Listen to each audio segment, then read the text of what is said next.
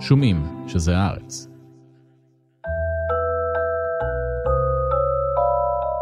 דמיינו לעצמכם וירוס מדבק. כזה שמתפשט במהירות וביעילות במדינות שונות ברחבי העולם ומבצע את זממו בבני האדם. לא כל מי שנדבק בווירוס הופך לחולה, אבל לא מעט מאלו שכן נדבקים, חולים ואף מתים. בכל מקום שמזהים אותו, אנשים נכנסים לבידוד. אזורי בילוי מתרוקנים ובהלה אוחזת בציבור. אבל בניגוד לווירוס שאתם בטח חושבים עליו, הווירוס מהסיפור שלנו תוקף בעיקר ילדים. והילדים האלו מתים או הופכים לנכים וסובלים מבעיות לאורך כל חייהם. חלקם אפילו יחיו עד יומם האחרון בתוך מכונת ברזל עצומה שמאפשרת להם לנשום. ואז, אל תוך הטרגדיה הזו נכנס בן מהגרים יהודי, מדען שלא עובד לפי הספר. הוא עובר על כללי אתיקה שהיום היו הופכים אותו לעבריין, ונכנס לתחרות מאוד מלוכלכת עם מדען מתחרה. תחרות שהצילה מיליוני ילדים מאז ועד היום.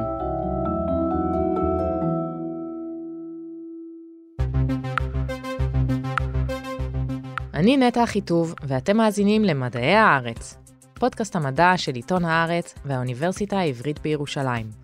בפודקאסט הזה אנחנו עונים על השאלות שמאחורי השאלות. איך החליטו לחקור תחום מסוים, איך המציאו המצאות פורצות דרך, וגם מה הופך אותן לכל כך חשובות. בכל פרק אנחנו גולשים על גלי המאורעות, המחשבות והתקופה, מנסים להבין את הסיפור מאחורי ההמצאות והתגליות הגדולות בהיסטוריה. בפרק השני אנחנו חוזרים אל המחצית הראשונה של המאה ה-20, אל הגילוי של החיסון לפוליו, ולסיפור יוצא דופן שמערב נשיאים אמריקאים, טעויות קטלניות ומדען פרוע אחד בשם יונה סלק.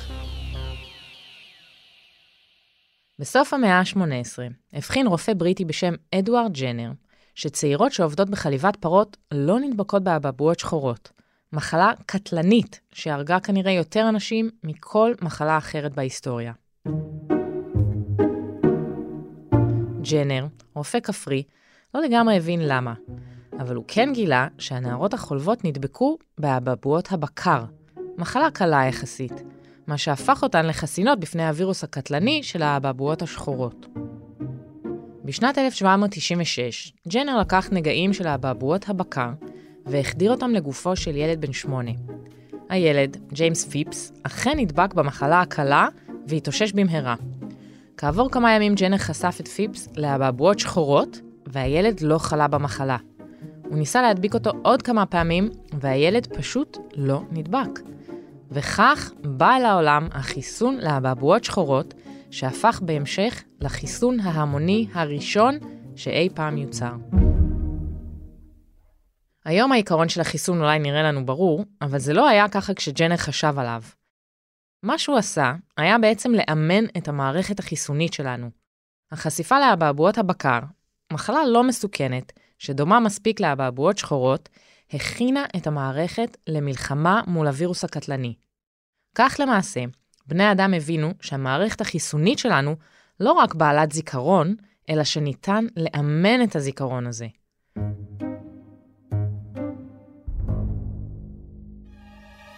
הרעיון של ג'נר היה מבריק, והוא הצליח למרות שהוא לא לגמרי ידע שמה שגורם לאבעבועות השחורות זה וירוס בשם וריולה מג'ור.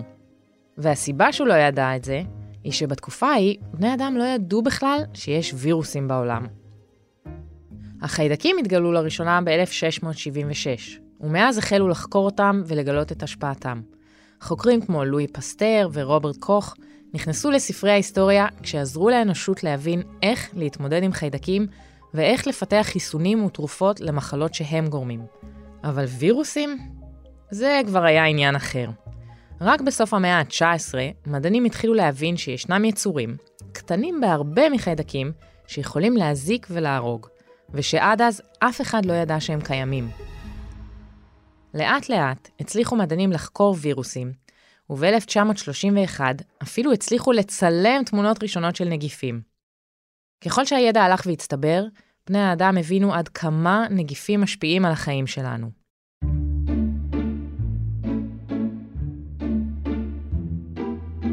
יעקב פון היינה היה בנו של איכר גרמני. מגיל צעיר הוא נמשך למדע, ואכן, ב-1827 הוא קיבל תואר דוקטור עם התמחות באורתופדיה. הוא פתח מרכז לטיפולים לא רחוק משטוטגרד, והשם שעשה לו בטיפול בעקמת ובשיתוק של הגפיים הביא אליו מטופלים מכל רחבי אירופה. השיתוק הזה, שפון היינה היה הראשון לזהות, התקיים במשך אלפי שנים, אבל עד המאה ה-19 הוא לא מאוד הטריד את בני האדם. באותה תקופה, השיתוק התחיל לתקוף יותר ויותר אנשים, ובעיקר ילדים, ולהתפשט במהירות ולזרוע סבל וחרדה בכל העולם. מה שפון היינה, ולמעשה איש בתקופתו לא ידע, זה שהשיתוק המוזר הזה נגרם על ידי וירוס. נגיף הפוליו הוא עובר דרך מים ומזון מזוהמים, והוא נגיף מאוד יציב. עמוס פנט הוא פרופסור לווירולוגיה בבית הספר לרפואה של האוניברסיטה העברית בירושלים. הוא אה, מדביק את הבן אדם דרך מזון, דרך שתייה, מתרבה קודם כל במעיים, מופרש דרך הצואה, וככה מועבר הלאה לבן אדם הבא, לתינוק הבא, ובמקרים מסוימים הוא חודר למערכת העצבים ומתרבה במערכת העצבים. ואז למעשה הוא גורם למחלת השיתוק ילדים. עמוס פנט עוסק הרבה מאוד שנים בווירוסים ובפיתוח חיסונים לווירוסים כמו HIV, והוא גם היה חלק מהצוות שניסה לפתח חיסון ישראלי לקורונה. עד לשנות ה-50 הוא היה הגורם המגפתי העיקרי בעולם, שהיו מגפות בעיקר בשנות ה-40, בשנות ה-50 הראשונות, שאלפי אלפי ילדים נפגעו מזה. ילדים מתו, ילדים נשארו עם מומים. האנשים האלה היום, אנשים זקנים, עדיין עם המומים האלה רואים אותם לפעמים, וזאת הייתה בעיה קשה מאוד. פנט לא מגזים בכלל בתיאור שלו. ב-1953, במסגרת סקר שנערך בארצות הברית, שאלו את האמריקאים, מה הדבר שהכי מפחיד אתכם? בראש הרשימה, בשיא המלחמה הקרה, היה כמובן הפחד ממלחמה גרעינית, אבל ממש מתחת לפצצה, במקום השני, ניצב הפחד להידבק בפוליו. לא ידעו מה לעשות uh, עם המחלה הזאת, לא כל כך ידעו איך לטפל. זאת רוני לינדר, קולגה וכתבת הבריאות של דה מרקר. היו כל מיני שיטות טיפול של פיזיותרפיה, והיו ניתוחים אורתופדיים, הכל היה מין גישוש כזה באפלה, היה את ריאת הברזל המפורסמת. ויש הרבה טראומה סביב הדבר הזה, גם טראומה של מי שטופלו בדברים האלה, בדרך כלל תוך כדי בידוד מהמשפחה, מההורים, ילדים מאוד קטנים, וגם טראומה של, של מגפה, שאם נגיד משווים אותה לקורונה, היא באמת, היא נוראית. פגעה בילדים קטנים, גרמה לבידוד שלהם, הייתה מאוד מאוד קשה ומפחידה. בתחילת המאה ה-20, בני האדם כבר ידעו שמה שגורם למחלה זה וירוס הפוליו, אבל חוץ מלנסות ולהתמודד עם התוצאות, לא היה הרבה מה לעשות. ילדים שנדבקו נשלחו לבידוד מחמיר של חודשים. אלו שחלו ומצבם הידרדר מתו כשהם מנותקים מיקיריהם. חוסר האונים הוביל לפריחה של שלל טיפולים מפוקפקים שנתמכו על ידי אנשי רפואה מכובדים. בין השאר טופלו חולי פוליו בעלוקות, שוקים חשמליים, ויטמין C בכמויות גבוהות, ואפילו בארס של נחשי קוברה. חולים ששרדו נשארו עם פגיעות חמורות שכללו שיתוק חלקי או מלא של הגפיים.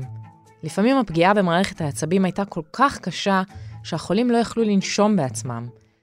הטיפול בחולים האלו הפך לאחד הסמלים של מחלת הפוליו, ריאת הברזל. ריאת הברזל היא מכונת הנשמה שבנויה ממיכל מתכת, שבו שוכב החולה כשרק ראשו מבצבץ החוצה. משהו שקצת מזכיר את הקופסה הזו שבה קוסמים משתמשים כדי לנסר בני אדם. היא יוצרת לחץ אוויר שונה בתוך התא, וגורמת לריאות לעלות ולרדת, וכך למעשה לנשום. אלא שהידע הרפואי על הנשמה באותן שנים היה מאוד מוגבל, ואם חיברו אותך למכונה הזו, הסיכויים שלך לשרוד היו עגומים. This is 1949's war against infantile paralysis as seen in Little Rock, Arkansas. These are scenes which have become almost commonplace in hundreds, thousands of communities all over the United States.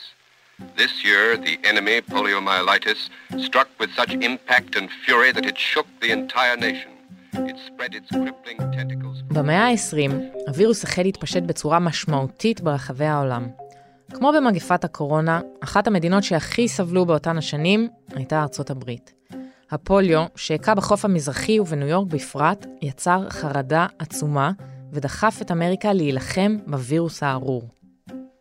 ידעו לבודד אותו, ידעו לאפיין שזה וירוס שהוא קטן יותר מחיידק, וניסו כבר בשנות ה-30 ולא לא הצליחו בזה. למעשה, הפריצת דרך הייתה גידול של הנגיף הזה בכמויות גדולות בתאים של קוף שגידלו אותם במעבדה. היכולת לגדל את הנגיף במעבדה אכן הייתה פריצת דרך היסטורית, והיא גם זיכתה את החוקרים שהצליחו לעשות את זה בפרס נובל. אבל פריצת דרך נוספת שהביאה לגילוי החיסון לא ממש קשורה במעבדה או במדע, ולמרות זאת, היא משפיעה על הבריאות העולמית עד היום.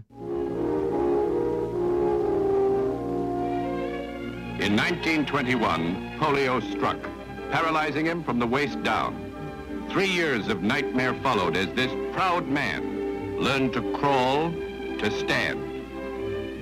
He had determined that life was not finished for him, and he began a strenuous campaign to show the world that he could stand on his own feet in life and in politics. פרנקלין דלנו רוזוולט היה אחד הנשיאים הכי חשובים בתולדות ארצות הברית, וגם היחיד שכיהן יותר משתי כהונות. הוא הנהיג את ארצו גם בתקופת השפל הגדול וגם במלחמת העולם השנייה. הוא למעשה עמד ביחד עם צ'רצ'יל וסטלין בחזית המאבק בהיטלר. אחד הדברים הכי מדהימים בסיפור של רוזוולט הוא שב-1921, כשהוא בן 39, הוא חלה בפוליו ושותק לחלוטין מהמותניים ומטה. הוא עבר שיקום ארוך שהיטיב רק במעט את מצבו, אבל הצליח להסתיר את הנכות שלו ולהיבחר לנשיא. למזלו באותם שנים לא היו טלוויזיות, והוא הצליח להסתיר את זה שהוא למעשה נמצא על כיסא גלגלים.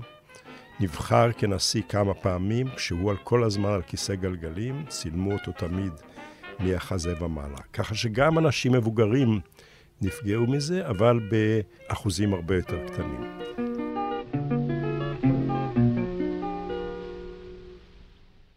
איך מייצרים חלב מתורבת? מה קורה לנו במוח במצבי לחץ ומתח? ומה הקשר בין התחממות גלובלית למלחמות?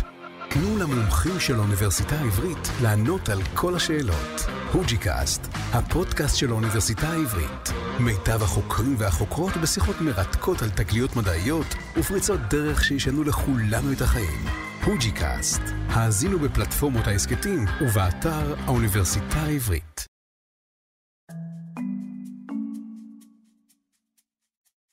עוד לפני שרוזוולט הפך לנשיא, הוא היה פעיל בגיוס תרומות והקמת מרכזי שיקום לנפגעי פוליו. כשהוא נכנס לבית הלבן, הוא לא זנח את הפעילות הזו, ולמעשה הוא הניע במידה רבה את התהליך שהביא למציאת החיסון. ב-1938, רוזוולט מציג את מצעד הפרוטות, מבצע גיוס כספים שביקש מהציבור האמריקאי לשלוח את הכסף הקטן שלו לבית הלבן, ומשם הכסף יעבור למחקר של מחלת הפוליו. המבצע הזה היה הצלחה כבירה. פה התחילה שורה של תקדימים שבעצם מלווים אותנו עד היום, ואחד מהם זה בעצם סוג של אה, מודל כלכלי חדש, של גיוס אה, המונים, קראו לזה מצעד הפרוטות. קראו לעם האמריקאי לתרום אה, את, הפרוט, את הכסף הקטן שנשאר לו. את הדיימס. את הדיימס, וזה הצליח מעל ומעבר ל... זה בהתחלה נשמע כמו איזה רעיון של איזה פרסומאי, רעיון מוזר. זה הצליח מעל ומעבר למצופה, וזה הגיע למצב שזרמו כל כך הרבה כספים שהיו צריכים עם עטי חפירה אה, אה, לאסוף את הפרוטות שכל האמריקאים אה, שלחו. אחרי זה היו עוד כל מיני גלגולים למצעד פרוטות הזה. בעצם ביקשו מהם לממן את המחקר? נכון, כן. לממן את המחקר וגם את הטיפול. גם הטיפול בילדים, שהיה מאוד יקר, והיו המון המון ילדים שצריך לטפל בהם. אה, ועוד לפני שהמחקר הגיע לשיאו, כמעט נגמר הכסף בכמה שלבים, מרוב שהטיפול הזה היה יקר. אז זה תקדים אחד. תקדים שני הוא ברמה השיווקית, פרסומית, זה היה, זה היה בעצם איזה קמפיין, אולי הראשון מסוגו, מאוד נדיר, ששם בפרונט אה, ילדים אה, יפים וחמודים עם פוליו, שככה קידמו את כל הדבר הזה. אז בעצם זו פעם ראשונה שלא רואים אישה עם סינר מדגמנת מדיח, אלא באמת ילדים חולים. היה פה איזשהו, כן, איזה אה, פרזנטור, ילד פרזנטור של הדבר הזה, זה באמת אה, הצליח מאוד. The March of Dimes poster girl visits the White House to open the 1955 polio appeal. In mammoth letters of ice, the appeal is made for $64 million to fight polio this year. Your dollar will help. ב-1938, כשהחלו את המבצע, אם הייתם מסדרים את המטבעות אחד אחרי השני, הייתם יכולים להגיע מהבית הלבן עד לניו יורק. ב-1954, שביל המטבעות כבר היה מגיע עד לטוקיו. בזכות הכסף הזה, הוקמה קרן לאומית למאבק בשיתוק ילדים, ובשנת 1948 פנו מהקרן הזו לחוקר בשם יונה סלק. סלק, בן למהגרים יהודים שנולד בניו יורק, התקבל שנה קודם לכן לאוניברסיטת פיטסבורג, שם עסק במחקר של חיסונים לשפעת. כשהוא מצויד בתקציב מחקר שופע ובמעבדות משוכללות, וכשלרשותו תרביות של נגיפים, סלק ניגש למלאכה. והדבר החשוב שהוא עשה, זה הוא ידע איך לעקר את היכולת של הנגיף מלגרום למחלה, לעשות אינאקטיבציה של הנגיף, על ידי כך שהוא ערבב את הנגיף הזה עם איזה כימיקל מסוים, חומר כימי. פורמלין. פורמלין, נכון. והפורמלין גרם לכך שהנגיף נשאר בצורה של נגיף, אבל לא היה יכול להתרבות יותר. זאת אומרת, היה לנו גוף אינרטי שלא חי, שאפשר להזריק אותו לילד, עדיין הגוף מכיר אותו, המערכת החיסונית מכירה את זה כנגיף, ומפתחת כנגדו את הנוגדנים ואת כל מה שהמערכת החיסונית יודעת לעשות כנגד הנגיף, אבל הנגיף לא מסוגל להתרבות. סלק לא היה המדען היחיד שרדף אחרי חיסון לפוליו. אלברט סייבין היה רופא וחוקר יהודי-אמריקאי שנולד בביאליסטוק והיגר לארצות הברית עם משפחתו ב-1921. הוא למד רפואה והחל לחקור מחלות זיהומיות. בין סלק לסייבין נוצרה תחרות שהייתה רחוקה מאוד מלהיות ספורטיבית, בניסיון לפתח חיסון לפוליו. סלק הוא בעצם דמות שאי אפשר uh, להמציא, דמות ממש uh, הוליוודית. מצד אחד הוא מין מדען שמונה בצורה מאוד חזקה uh, באגו המדעי שלו, כלומר באיזשהו מרוץ מול הנמסיס שלו, אלברט סייבין. Uh, אגב, שניהם uh, יהודים, בני מהגרים שהגיעו לארצות הברית, מאוד מאוד שאפתנים, שכל הזמן היו בסוג של uh, מרוץ חתול ועכבר, מי יהיה הראשון להציג את ה... חיסון, בסופו של דבר שניהם, אה, לכל אחד היו את רגעי התהילה שלו בנוגע לחיסון הזה. במושגים של היום הוא אה, משהו בין מגלומן שמכופף את הכללים למישהו עם אתיקה מאוד מפוקפקת. אנחנו יודעים שהוא, כדי ככה לזרז את העניינים, הוא עשה ניסויים לא מאושרים, אחד מהם היה בהתחלה במוסד לילדים אה, נכים, אה, חלקם נכי פוליו, אני לא בטוחה שכולם. זה היה ניסוי סודי שהוא לא קיבל אישור עליו. אחר כך הוא עבר למוסד לילדים מפגרים, בריאים, שגם להם הוא uh, נתן את החיסון. מצד שני, הוא גם ניסה את החיסון על עצמו, על שלושת ילדיו ועל אשתו.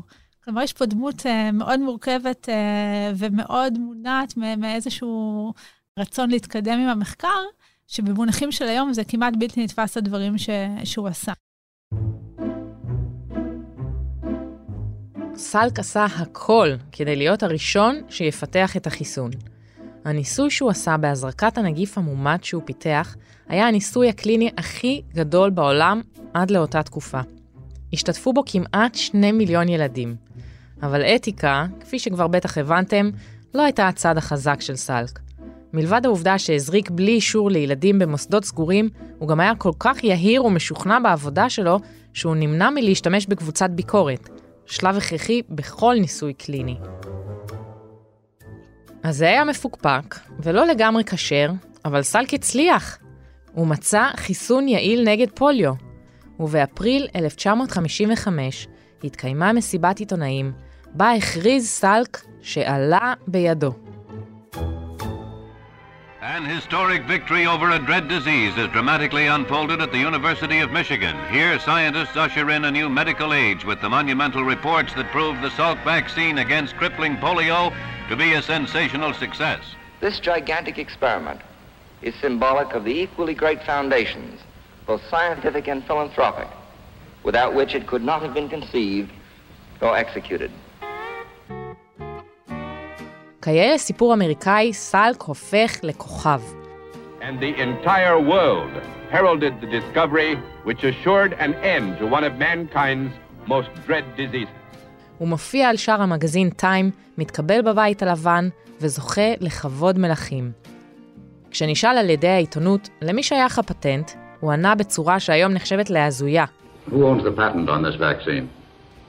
Well, the, the people, I, I would say, there is no patent. This is. Could you patent the sun?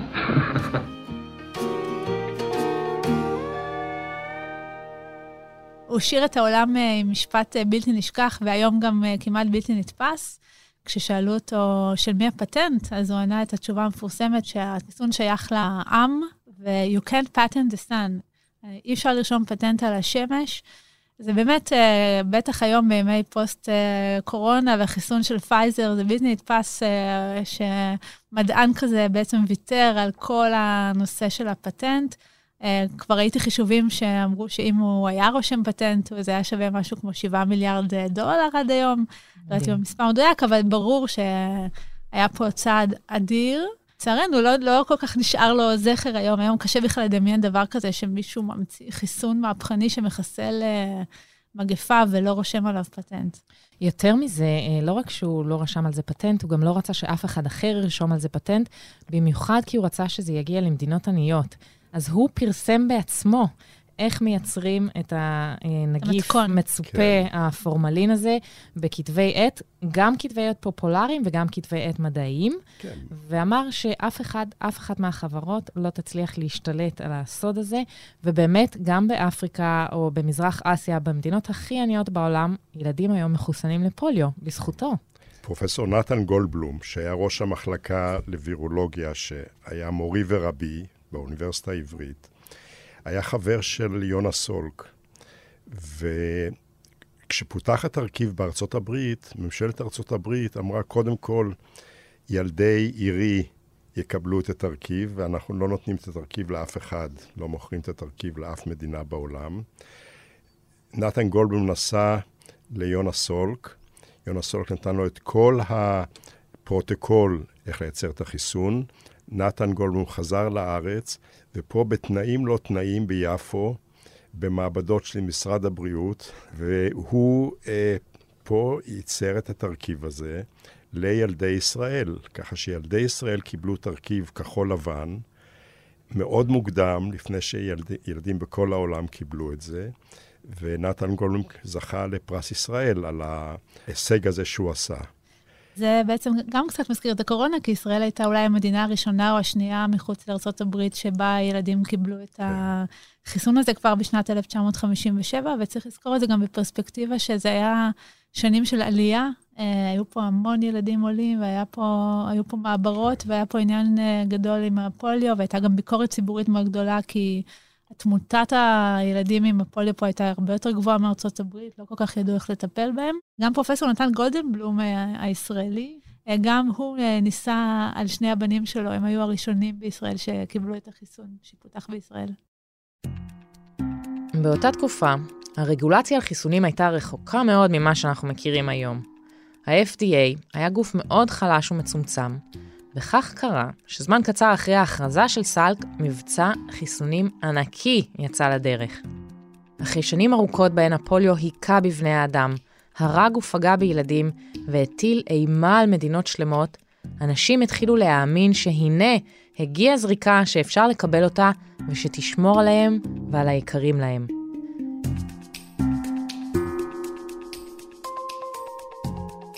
אלא שאז התרחש אסון.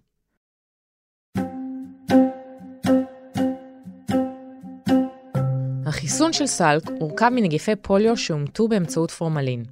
הפורמלין מנטרל את היכולת של הווירוס להתרבות בגוף שלנו, אבל כן משמר את הצורה של הנגיף ובכך מאפשר למערכת החיסונית להכיר את הווירוס ולדעת לתקוף אותו במקרה שהיא תיתקל בגרסה החיה שלו. בזמן שמבצע החיסונים יצא לדרך, והממשל האמריקאי ניסה לגרום לציבור לתת אמון בחיסון החדש, התרחשה תקלה באחד המפעלים שייצרו את החיסון. המפעל, בבעלות חברת קאטר, כשל בהמתת הנגיפים לפני שאלו נכנסו לבקבוקוני החיסון. התוצאה הייתה שפחות מחודש לאחר שהוכרז החיסון כיעיל ובטוח, התרחשה התפרצות פוליו בקרב ילדים שהתחסנו. חלקם הפכו למשותקים, חלקם מתו, וחלקם הדביקו בני משפחה שהפכו גם הם למשותקים ואף מתו. זה היה פחד מאוד מאוד גדול, זה איים על כל המבצע. אה, סלק הפך מגיבור לאומי לסוג של נאשם אה, מבחינה ציבורית. אני צריך להזכיר בהקשר הזה באמת שהיו שתי פאשלות גדולות בפיתוח של תרכיבים ותרופות, שכתוצאה מכך ה-FDA התפתח כל כך, והיום זה מוסד כל כך מסודר. זה היה מקרה אחד, ובשנות ה-60, אם אתם זוכרים, היה טולידומייד. אתם זוכרים את התרופה טולידומייד שנתנו לנשים בהיריון, כן. ונולדו ילדים בלי ידיים ובלי איברים, ושם שוב לא היה בקרה מספקת על אישור התרופה. כתוצאה משני האירועים הללו, הממשלה האמריקאית החליטה לייסד מוסד שהוא היום אה, המוסד הטוב ביותר בעולם לאישור של תרכיבים ותרופות. תקרית קאטר, כפי שכונתה הטרגדיה הזו, פגעה מאוד במוניטין של סלק ושל החיסון שלו. הממשל הבין שהוא צריך לנהל קרב בלימה, ואכן, הושקעו הרבה משאבים בהצלת הפרויקט. והם הצליחו. מבצע החיסונים צבר שוב תאוצה, ואנשים נתנו בו אמון. אבל לא כולם היו מרוצים מההצלחה של סלק, בייחוד לא סייבין, שבמשך כל הזמן הזה ממשיך לפתח את החיסון שלו. ההצלחה והתהילה של סלק בטח לא תרמו הרבה לבריאות שלו, אבל הוא לא עצר, ובמובנים רבים, הוא סיים את המרוץ הזה כשידו על העליונה. סייבין הלך בנתיב אחר מזה שהלך בו סלק. בעוד האחרון השתמש בווירוס מומת, סייבין השתמש בווירוס חי מוחלש. בעוד את החיסון של סלק יש לתת באמצעות זריקה, את זה של סייבין נותנים באמצעות טיפות לפיו של המתחסן. סייבין לקח את הנגיף, שהוא נגיף אלים, והתחיל לגדל אותו במעבדה. התחיל לגדל אותו בקופים, העביר אותו, את הנגיף מקוף לקוף, ולאחר מכן גידל אותו בתאים, בתרבות תאים, במעבדה, והנגיף לאט לאט עובר אבולוציה ומאבד את האלימות שלו. הוא לא מאבד את היכולת שלו להתרבות, אבל מאבד את היכולת שלו לגרום למחלה. אז לדוגמה, נגיף הסייבין הוא נגיף שניתן על ידי טיפות לפה, נגיף חי, הנגיף מתרבה במעיים שלנו, אבל איבד את היכולת שלו לחדור למערכת העצבים. אז הוא נוצר בכמויות גבוהות במעיים, מופרש עם הצואה. אנחנו נותנים את התרכיב בטיפות לילד קטן, הנגיף מתרבה במעיים, מתרבה בכמויות מאוד גדולות במעיים, לא מצליח לחדור למערכת העצ... העצבים, לכן לא גורם למחלה, ומופרש במעיים החוצה. אנחנו מחליפים לילד את החיתולים, ומיד כל מי שנמצא במגע עם הילד נדבק בנגיף הזה, בנגיף המוחלש. כתוצאה מכך כל המשפחה מתחסנת כנגד הפוליו. זאת אומרת, הנגיף הזה יש לו ערך ברפואה ציבורית, כי הוא בעצם גורם לכך שכל האוכלוסייה נמצאת במצב מוגן, כי כל הזמן במי הביוב נמצא הנגיף המוחלש. פיתוח החיסון של סייבין לקח ארבע שנים.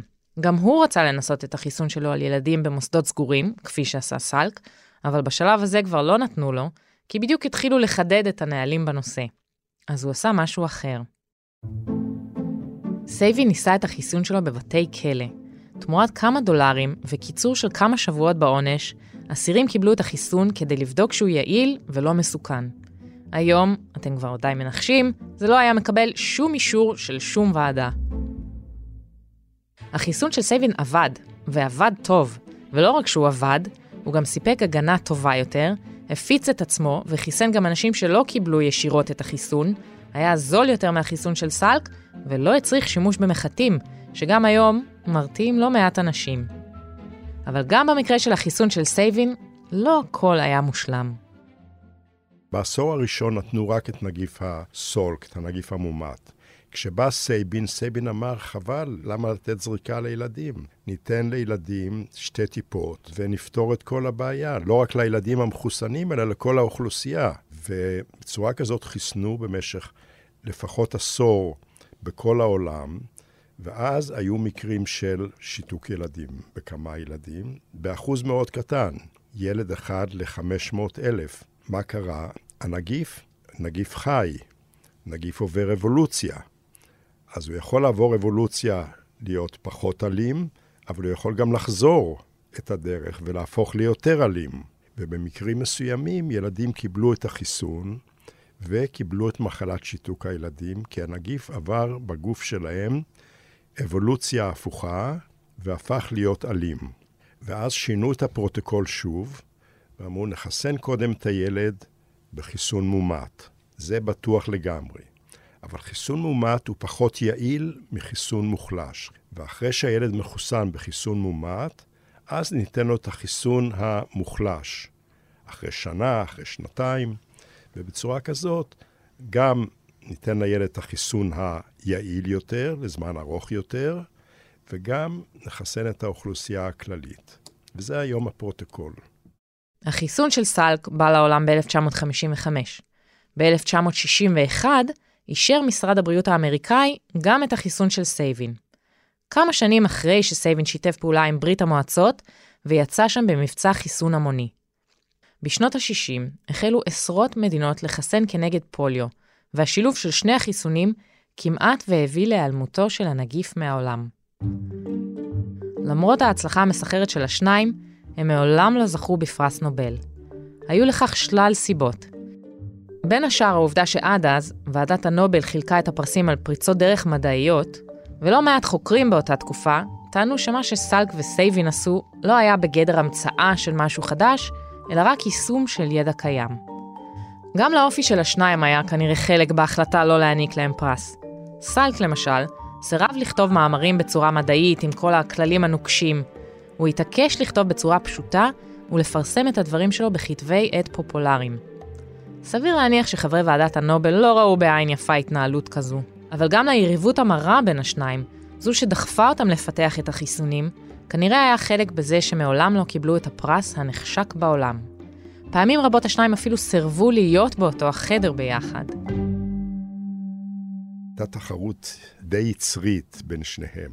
אולי גם זה חלק מהסיבה שהם לא קיבלו את, ה, את הנובל ביחד. אם הם היו באים ביחד ומפרסמים ביחד זה את העבודה של זה וזה את העבודה של זה באותו עיתון, באותו זמן, יכול להיות שהדברים היו מתארגנים בצורה אחרת. כמו סלק, גם סייבין לא רשם פטנט על החיסון שלו. התחרות והדחף להצליח הם אלו שהניעו אותו לפעולה. כנראה שהיום מרוץ מדעי פרוע כל כך, כזה שסובל מפיקוח רופף ובעיות אתיות קשות, לא היה יכול להתקיים. אבל הודות לשניים האלו ולתחרות ביניהם, מגפת הפוליו הפכה לעניין נדיר. באותה תקופה והרבה שנים אחרי זה, אה, מדענים לא חשבו כל כך על פטנטים. אה, אני יותר מאוחר עבדתי עם אה, מדען דגול בשם דוד בולטימור, והייתי אצלו, עבדתי איתו הרבה שנים ביחד. הוא מצא אנזים מאוד חשוב, גם כן מתוך וירוס, אנזים שיש בנגיף האיידס, והוא אה, לא כתב פטנט על זה, וזה כבר היה בשנות ה-70. אם הוא היה כותב פטנט על זה, הוא היה, הוא היה מולטי מיליונר היום. אז לא הייתה המחשבה הזאת אז, כמו היום. היום גם מדענים יודעים את החשיבות של פטנטים ואת הנושא המסחרי. המדענים היו אז הרבה יותר נאיבים אה, מרוכזים במדע שלהם ופחות בצד המסחרי.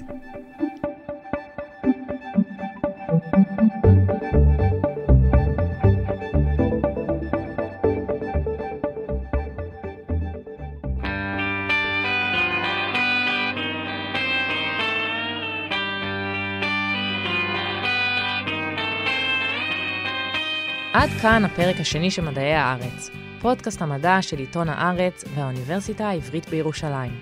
תודה רבה לפרופסור עמוס פנט ולרוני לינדר, שעזרו לנו להבין את הסיפור של חיסון הפוליו. בפרק הבא אנחנו עם סיפור שכן זכה בפרס נובל, ולא סתם סיפור, אלא מעשייה נועזת על שני צעירים חסרי מעצורים, שאהבו לחקור כמו שהם אהבו לחגוג. והשניים האלו, שגם גנבו כמה תגליות מקולגות, הצליחו לגלות את אבני היסוד שלנו, את מבנה ה-DNA. את מדעי הארץ עורך אסף פרידמן, המפיק הוא אמיר פקטור, ועורכת המיקס והפסקול היא שני אבירם. תחקירנית הפודקאסט היא עידית פודולר, ובצוות גם אברי רוזן צבי ונערה מלקין. אני נטע אחיטוב, ואנחנו נשתמע בפרק הבא.